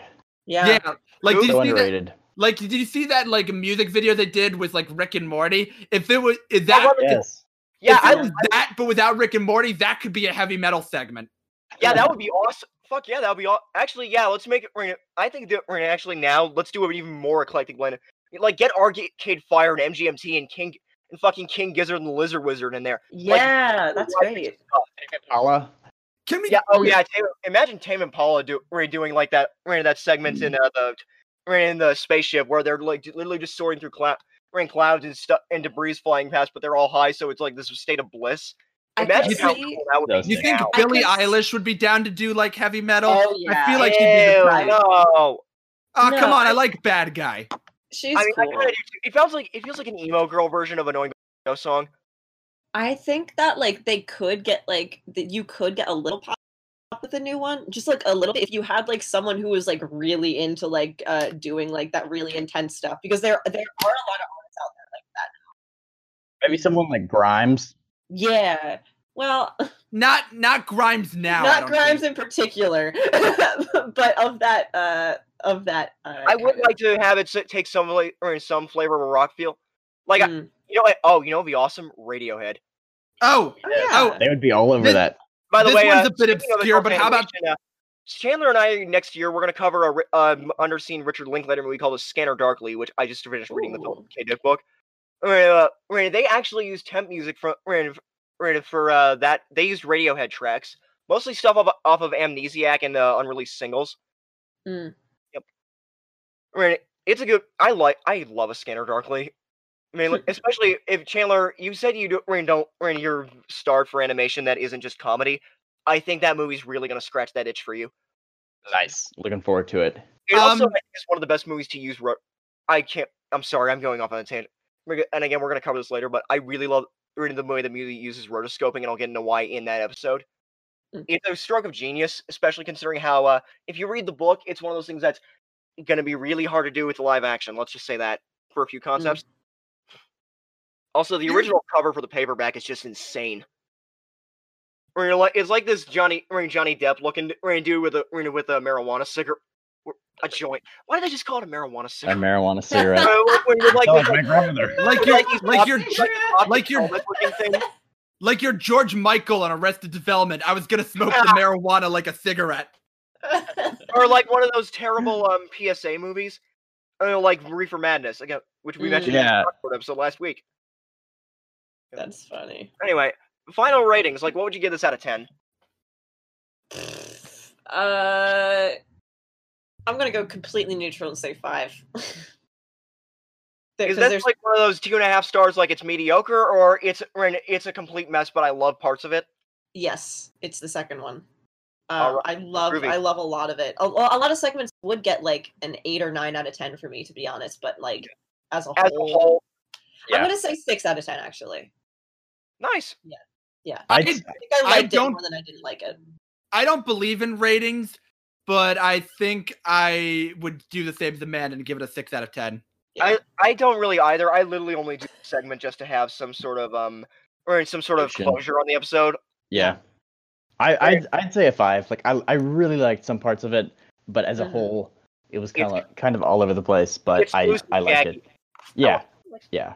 I give it I I give it a four. I'm That's sorry. fair. I'm just That's fair. uh, I'm like yeah yeah people are gonna use this in like my film nerd cred. I'm like I still I'm sorry. I just this No, is it's probably my, cl- the closest I think I had to a guilty pleasure. Wait, four Hmm. five or four out of ten? Four out of five, like an eight out of ten. Uh, Yeah, okay, that, that seven makes on You it. sense. said That because you doesn't said out really of ten validate at first, so you're I'm rating this confusing more out me. of how much I enjoy it than how much like it would go- like it would be a six at best in terms of like actual skill and technical. Mm. stuff, but yeah, this this really shows how well and how well goodwill and can get you past some shoddy Mhm. filmmaking. Yeah. Like if Would you have I- enough stuff that sticks out and well in people's memory, you they can, can be willing to forgive a lot. I Would I, think- rewatch this? Absolutely.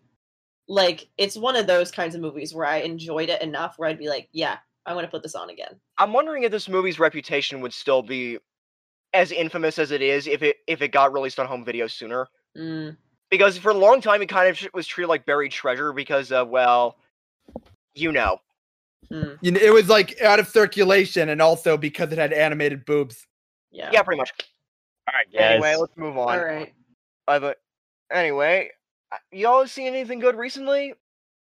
Have I? Right outside of this, like outside. I've been watching JoJo's Bizarre Adventure, which is not a, a good thing, but uh, you It's know what? The best way I can describe JoJo's is like, what if Buckaroo Banzai just did not click together at all? Like There- none of when the I s- various. it's sad to me because I'm I'm almost finished it, right?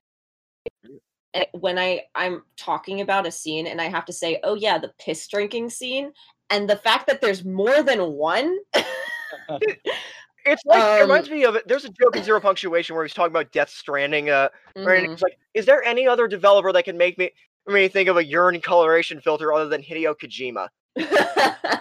By the way, I'm so happy that he's friends with Nicholas Winding Refn. Mm, Yep, like that even appears. I mean, that the director of Drive appears in a video game yeah. as a guy called Heartman.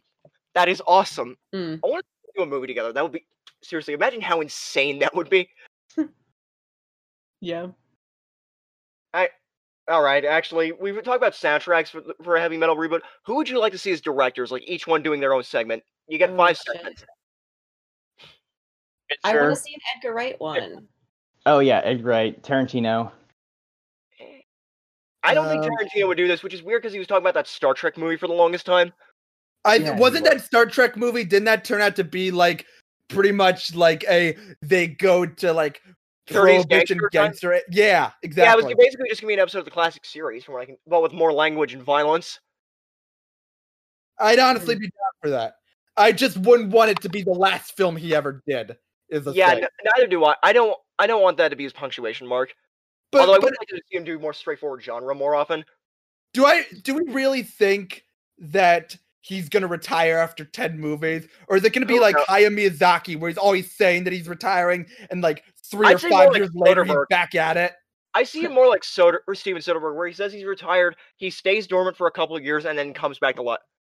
Yeah, that's exactly what I'm saying. Yeah. You know who I'd want to see direct a segment? Shoot. George Miller. Yes. Oh. Mad Max. Actually, Mad Max. The Road Warrior dropped this. The same. yeah. The Road Warrior. I'm like, I mean, so, I mean, so that makes a lot of sense. Yeah. I do hope we get a Se- Fury Road sequel at some point, though. The Wasteland. yeah. That would be awesome. Well, Okay. I think he's gonna do Actually, like I the would do, uh, Furiosa prequel first, isn't he? I Mm. think so. I'm not sure that's still in the cards because I'm not sure. They're not getting Char- Charlie Theron for that, right? Well, no, Don't the know. intention is that they're because it's a prequel, they're not doing Young Furiosa. But honestly, I feel like doing like a prequel at all is a mistake because yeah, because we learn whatever we need to learn about that. Sometimes prequels just don't explain stuff. And that again, we don't need to know. like I get why people want to see a Furiosa prequel, but at the end of the day, it's gonna end with her working for an evil tyrant. So why Mm. would we want that? You know? yeah, It's sort Anyway. of like Monsters University. Yeah, Um I where I have a few ideas for who I'd want to do a heavy metal. Leigh Yeah. Whannell, S. Craig Mm-hmm. Mhm. Zahler, the guy who did uh, Brawl and Cell Block 99 and Prone Tomahawk. Mm-hmm. Mhm. See here, whoever I'm trying to see here who else I'm going through my letterbox right now. James Gunn, I'd like to see him Mm-hmm. Mhm. do. Yeah. Yep. What else? Panos Cosmatos. Remember the guy who made Mandy? Yeah. And, uh, I'm trying to think of people who would fit the tone, like not just would this pop be culture. live Mm-hmm. action or animated? animated. Could be Mhm. both. And they want Um, different style. Like I also David Robert Mitchell. Oh Mhm. yeah. God, Mm-hmm. Because I imagine- feel because Like I the feel like if second this is part of going the to be an Silver Lake are animated film, animated? that'd be because I cool. feel like if this is going to be an animated film, I'd want directors who are experienced in animation. yeah. Robert Mitchell Hey, could do George like Miller- that horror. George Miller's segment. exper- experience in animation. He did Oh, have. Okay, sure, him, That him, reminds but me I of one thing mean like wanted to bring up. I get I am sorry. All right. Let's okay, we're, we've been recording for like 2 hours now. We should probably wrap this up. yeah. yeah. Anyway, Dolan, where can people find you on the social media? Um, you can find me at my Twitter handle. It's at Dallin Agatone. It's literally my name. That's spelled D A L L I N A G A T O N A. All right. Chandler, You can. Put me on Letterbox, Chandler Williams. you can find me on Letterbox Jack Rourke. You can find the podcast at Warp Celluloid. And Amanda, Um, you can find me uh, on uh, Twitter at uh, Amanda Unravels or on Instagram at uh, AMA AMANDA underscore D underscore. Oh, and we got to plug our podcast too. Yeah. Oh, Right? Lost- it's at Lost Vaultcast on Twitter, right? Yeah, our podcast. You can find us on Twitter at Lost Vault Cast. You can Yep. find us on Instagram as Lost Vault podcast, or you can listen to us either wherever you get your podcast, like Apple Podcasts, Spotify, Google Podcasts. You know, just search up Lost in the Vault, or you can go to, to us on our website. It's anchor.fm slash Lost in the Vault. Yeah. And you can find Warp Celluloid on iTunes, Spotify, and wherever else you get your fine podcast. I'm trying to Yeah. think of a fine that's like wherever finer books are sold, but I can't do it for this. it doesn't work for podcasting name. Anyway, everyone, yeah. thanks for listening, everyone. This is a fun episode. It Yeah, was, yeah. it was. Thanks One. for Kind of being It was a here. bit overwhelming uh, a bit. but like uh constantly talking like everything at once like Yep. going a mile Yeah. a minute but it was Oh, fun this thing's gonna be a nightmare to edit. I can already Yeah. tell. That's what happens when four people are talking at once. yeah, yeah. i'm Yeah. i we'll have to definitely work out the logistics when we uh do uh pirates of the caribbean dead man's chest on lost in the vault which Yeah, by the I way think that's that's gonna be fun. happening Oh Yeah. All right, we're gonna be doing. rewatch it.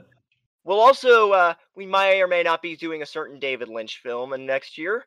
Maybe. Ooh. Ooh, yeah. We've also Maybe. got that on the on the running too. That's if Lost in the Vault lasts that long though.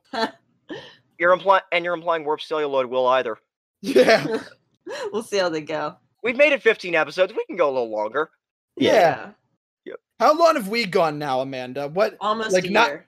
not counting bonus episodes though. it's it, it we started in November. It's almost been a year. We've only yeah, been but I mean like episode January. by episode. Don't know. Well, thanks for uh being guest. It's been a great yeah, Thanks episode. for having us. Th- thanks for listening, everyone. Take Yeah. care. Peace out.